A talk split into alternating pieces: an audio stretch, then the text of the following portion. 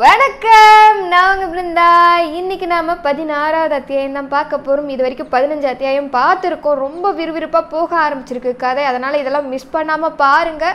இப்போ நாம பதினாறாவது அத்தியாயத்துக்குள்ள போகிறதுக்கு முன்னாடி பதினஞ்சாவது அத்தியாயத்தில் என்ன நடந்துங்கிற ஒரு சின்ன ரீக்கை பார்த்துட்டு வந்துடலாம் பதினஞ்சாவது அத்தியாயத்தில் காவிரி ஆத்துக்குள்ள டைபீரியஸ் இரவு இரண்டாம் ஜாமம் வேலையில் சரியே இந்திர விழா விடுதிக்கு கொஞ்சம் தூரத்தில் படகுல எதுக்காகவோ காத்துக்கிட்டு இருக்கான். அந்த நேரத்தில் இந்திர விழா மாளிகையிலேருந்து ஒரு கயிறு அந்த மதில் சுவத்து மேலே வந்து விழுது.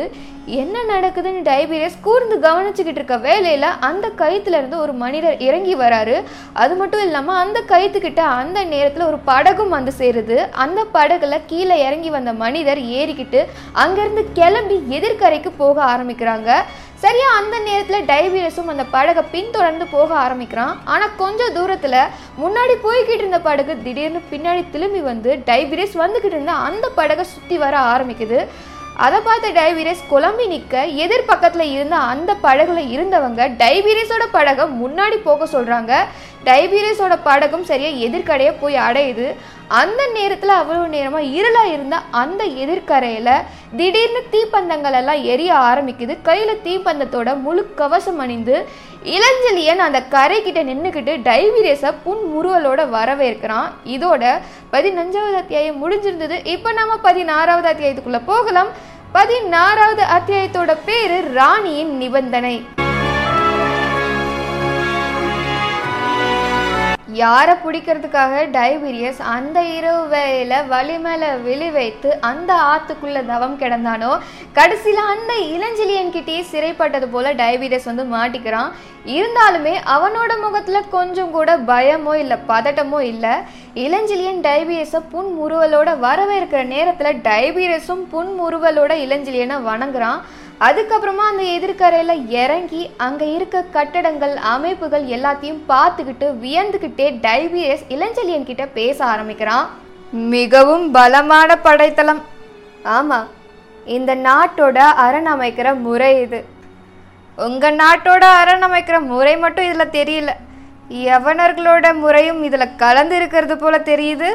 தமிழர்கள் எந்த நாட்டில் நல்ல விஷயங்கள் இருந்தாலும் அதை எடுத்துக்குவாங்க. இது கடற்படை தலைவனுக்கு தெரியாத விஷயம் இல்லை. இப்படி இளஞ்செழியன் டைபீரியஸ்க்கு பதில் சொல்லிக்கிட்டே தன் கூட இருந்த உதவி தலைவர்களை டைபீரியஸ் கிட்ட இளஞ்செழியன் அறிமுகப்படுத்தி வைக்கிறான். இது ஹிப்பாலாஸ். ஹிப்பாலாஸ உங்களுக்கு தெரியும் இல்லையா? ஆ தெரியும். என் படையோட யவனர்கள் பிரிவை வழிநடத்தி செல்றது ஹிப்பாலாஸ் தான். நிறைய போர்களில் வாகை சூடியிருக்கான். மற்ற நாட்டில் யவனர்கள் பெருமையோட இருக்கிறது எங்கள் நாட்டோட பாக்கியம். யவனர்களோட வரவால எங்கள் நாடு எவ்வளோ பயனடைஞ்சிருக்கு? நாங்கள் என்னைக்கும் நன்றி மறக்கிறவங்க இல்லை. ஆனால் ஆக்கிரமிப்புக்கு மட்டும் நாங்கள் என்னைக்கும் இடம் கொடுக்கறதில்ல. இவன் பேர் குமரன் சென்னி தமிழ் படைப்பிரிவோட தலைவன். அது மட்டும் இல்லாமல் வேலேறியதுல வல்லவன். ஒரு உதாரணத்துக்கு நீங்கள் காவிரி கரையோட அந்த பக்கத்தில் இருக்க மாளிகையோட மாடியில் இருக்கீங்கன்னு வச்சுக்கலாமே. இங்கே இருந்தே குமரன் சென்னி உங்களை வேலெறிஞ்சி கொன்னுடுவான்னு சொல்றது. பண்பாட்டுக்கு முரணானது. இப்படி ஹிப்பாலாசியும் குமரன் சென்னியையும் டைபீரியஸ்க்கு இளஞ்சலியன் அறிமுகப்படுத்தி வச்சதுக்கு அப்புறமா கடைசியா பக்கத்துல நின்றுக்கிட்டு இருந்த ஒரு பரத்தவரையும் டைபீரியஸ் கிட்ட அறிமுகப்படுத்தி வைக்கிறான். கடற்படை தலைவரே உண்மையில நீங்க தெரிஞ்சுக்க வேண்டியது இவனை தான் உங்களவுக்கு கடற்பூர்ல பிரசித்தி பெற்றவனா இல்லாட்டியும் இவன் கடல்ல படகோட்டி படைகளை நடத்துறதுல இணையற்றவன். இவன் பேரு வல்லாளன். இளஞ்செழியன் டைபீரியஸ் கிட்ட எல்லா உதவி தலைவர்களையும் அறிமுகப்படுத்தி வச்சுக்கிட்டு இருக்க வேலையில இளஞ்செழியன் தன்னோட பலத்தை காட்டுறதுக்காக தான் இந்த மாதிரி உதவி தலைவர்களை தங்கிட்ட அறிமுகப்படுத்தி வச்சுக்கிட்டு இருக்கான்றத டைபீரியஸ் நல்லாவே புரிஞ்சுக்கிறான். அதுக்கப்புறமா இளஞ்செழியன் அந்த வானக்கரையோட குன்றோட உச்சிக்கு டைபீரியஸை கூட்டிட்டு போறான். ஏன்னா அந்த உச்சியில தான் வந்துட்டு இளஞ்செழியனோட பாசறை இருக்கு. அந்த பாசறைக்கு தான் டைபீரியஸை இளஞ்செழியன் கூட்டிட்டு போயிட்டு இருக்கான் போகிற வழியில் டைபீரியஸ் அமைதியாக தான் வந்துக்கிட்டு இருக்கான். இருந்தாலும் போகிற வழியில் டைபீரியஸோட மனசில் ஒரு சந்தேகம் எழுது.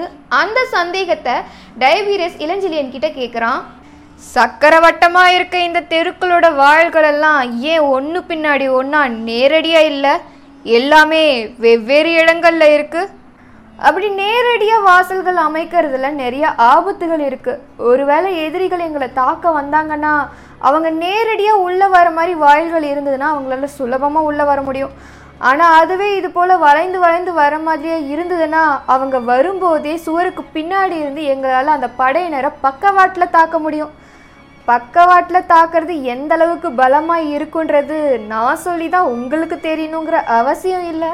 இப்படி டைபீரியஸ் கேட்ட கேள்விகளுக்கு இளஞ்சலியன் பதில் சொன்னதுக்கு அப்புறமா அதை கேட்ட டைபீரியஸ் இளஞ்செழியனுக்கு போர்த்துறையில் இருக்க அனுபவத்தையும் புத்தி கூர்மையும் பார்த்து வியந்து போகிறான் அதுக்கப்புறமா இளஞ்சிலியன் டைபீரியஸ் அவனோட பாசறைக்கு கூட்டிட்டு போகிறான் அதை சாதாரண பாசறைன்னு சொல்கிறத விட ஒரு உல்லாச மாளிகைன்னே சொல்லலாம். அந்த அளவுக்கு அந்த பாசறை ரொம்ப சிறப்பாக கட்டமைக்கப்பட்டிருக்கு. அதுக்கப்புறமா டைபீரியஸை இளஞ்சலியன் அவனோட அறைக்குள்ளே கூட்டிகிட்டு போகிறான் அவனோட அறையும் பார்க்கறதுக்கு ரொம்ப சிறப்பாக இருக்குது டயபீரியஸை அவனோட அறையில் உட்கார வச்சதுக்கப்புறமா இளஞ்சலியனும் அவனோட மஞ்சத்தில் போய் உட்காடுறான் அவன் மஞ்சத்தில் போய் உட்காந்ததுக்கு அப்புறமா ஒரு பக்கம் ஹிப்பாலாஸும் இன்னொரு பக்கம் குமரன் சென்னியும் வந்து நிற்கிறாங்க அதுக்கப்புறமா பக்கத்தில் இருக்க தூணில் சாஞ்ச மாதிரி வல்லாளனும் நின்றுக்கிட்டு இருக்கான். இவங்க எல்லாரும் நின்றுக்கிட்டு இருக்க தோரணை டைபீரியஸ் பார்த்துக்கிட்டு தான் இருக்கான். பார்த்ததுக்கு அப்புறமா டைபீரியஸ் இளஞ்செழியன் கிட்ட பேச ஆரம்பிக்கிறான். ராத்திரி ஆயிடுச்சு. இதுக்கு மேல என்ன செய்யறதா உத்தேசம் படைத்தலைவரே நீங்க ஒரு ஓலை எழுதணுமே. யாருக்கு ஓலை? புகாரோட கோட்டை தலைவனுக்கு. அடிகளையும் அந்த பெண்ணையும் விடுவிக்க சொல்லியா? ஆம். நான் மறுத்தா மறுக்கக்கூடிய இடத்துல நீங்கள் இல்லை. உங்ககிட்ட சிறைப்பட்டு இருக்கேன்ற தைரியத்தில் சொல்கிறீங்களா ஆபத்துக்கு அஞ்சுறவர் நீங்கள் இல்லைன்னு எனக்கு தெரியும். ஆனால் ராணியோட கட்டளை இருக்கிறப்போ அதுக்கு நீங்கள் கீழ்ப்படிஞ்சு தானே ஆகணும். ராணியோட கட்டளை இருக்கா? ஆம். எதுக்காக ராணி அப்படி கட்டளை இடணும்? ஒருவேளை இப்போ இருக்கிற நிலைய உங்களை விட ராணி தெளிவாக புரிஞ்சுக்கிட்டாங்களோ என்னவோ? வேணும்னா நீங்களே நேரில் கேட்டுக்கோங்களேன்.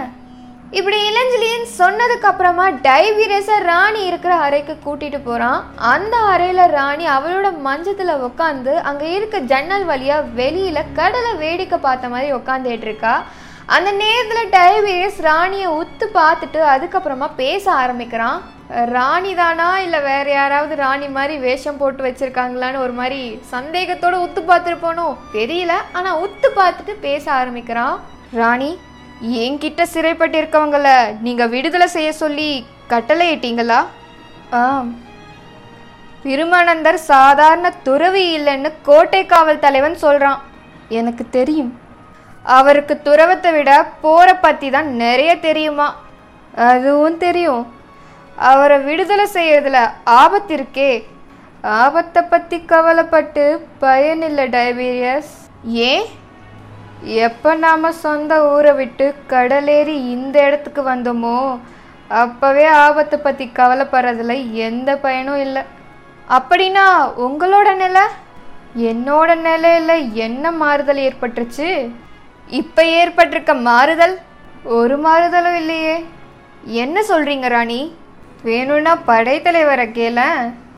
இப்படி யவனராணி ராணி கிட்ட படைத்தலைவர் கிட்ட கேளுன்னு சொன்னதுக்கு அப்புறமா அதையெல்லாம் கேட்டுக்கிட்டு இருந்த இளஞ்சிலியனுக்கு நம்ம கிட்ட என்ன கேட்க சொல்ற யவனராணின்னு சொல்லிட்டு கொஞ்சம் குழம்பி போறான் அந்த குழப்பத்தை நேரடியா அவனே கேட்டுடுறான் என்னையா என்ன என்ன கேட்கணும்? என்ன புகாரோட இந்திர மாளிகையிலிருந்து தூக்கிட்டு வந்தீங்க இல்லையா? ஆமா. நான் ஏதாவது ஆட்சேபனை செஞ்சனா? இல்லை. ஏன்? ஏன்? இன்னுமுமா உங்களுக்கு புரியல படைத்தலைவரே. நம்ம சந்தித்த முதல் இரவு அன்னைக்கே நான் சொன்னனே. விதி. அந்த விதி தான் உங்களையும் என்னையும் ஒன்றா இணைச்சி வச்சிருக்கு. உங்களை எப்படியாவது சிறை பிடிச்சிட்டு வந்தால் என் கூட வச்சுக்கலான்னு நினச்சேன். ஆனால் அது நடக்கலை. அதனால தான் நீங்கள் என்னை கூட்டிகிட்டு போக வந்தப்போ எந்த ஒரு மறுப்பும் சொல்லாமல் உங்கள் கூட வந்தேன். கிரேக்க குருமார்கள் சொன்ன மாதிரி நீங்கள் என் கூட இருக்கிற வரைக்கும் எனக்கு வெற்றி நிச்சயம். என்னை பற்றி உங்கள் குருமார்களுக்கெல்லாம் தெரியுமா? உங்களை பற்றி கிரேக்க குருமார்களுக்கு தெரியாது. ஆனால் நான் இந்த மண்ணில் காலை வச்ச முதல் நாளே இந்த உள்ளூர் வாசியோட துணை கிடைக்கும்னு சொன்னாங்க. அந்த துணையோட என்னால் இந்த நாட்டையே ஆள முடியும்னு சொன்னாங்க. டைபீரியஸ் சிறைப்பட்டிருக்கவங்களை விடுதலை செய்ய ஓலை எழுதிவிடு. ஆனால் இந்த புகாரை மட்டும் விட்டுடாத. ராணி நானும் உங்களோட இங்கே சிறைப்பட்டு தானே இருக்கேன். என்னால் எப்படி புகாரை கைப்பற்ற முடியும்? படைத்தலைவர் உன்னை திருப்பி அனுப்புவார். இப்படி யவன ராணி டைபீரியஸ் கேட்ட கேள்விக்கு திட்டவட்டமாக பதில் சொல்லவும் அதையெல்லாம் கேட்டுக்கிட்டு இருந்த இளஞ்செழியன் நாம எப்ப டைபீரியஸை விடுதலை செய்யறோம்னு ஒத்துக்கிட்டோம் யோமாட சொல்லிக்கிட்டு இருக்காளேன்னு சொல்லிட்டு இளஞ்செழியன் எவனை ராணி கிட்ட பேச ஆரம்பிக்கிறான். நான் சம்மதிக்கலன்னா விடுதலை ஓலையை என் கடற்படை தலைவர் எழுத மாட்டாரு. இங்கே ரெண்டு பேர்த்தையுமே இங்கேயே சிறை வச்சுட்டா அப்போது அடிகளும் பூவலகியும் அங்கேயே சிறை இருக்க வேண்டியதுதான். உங்களை கொண்டு வந்த எனக்கு அவங்கள இங்கே கொண்டு வர தெரியாதா? படைத்தலைவரே நான் இஷ்டப்பட்டதால தான் என்ன உங்களால் இங்கே கூட்டிகிட்டு வர முடிஞ்சுது. நான் மட்டும் நீங்கள் அந்த அறைக்குள்ளே வந்தப்போ ஒரு தரம் காவலர்களை கூப்பிட்டு இருந்தா ஒரு நிமிஷம் கூட தாமதிக்காமல் கதவை உடச்சிக்கிட்டு உள்ளே வந்திருப்பாங்க. இங்கே எல்லாமே என்னோட இஷ்டப்படி தான் நடந்துக்கிட்டு இருக்குது வேணும்னா அடிகளையும் அந்த பெண்ணோட பேர் என்ன? ஆ பூவலகி. அவளும் இங்க வந்ததுக்கு அப்புறமா டைபீரியஸை விடுவீங்க. போதுமா?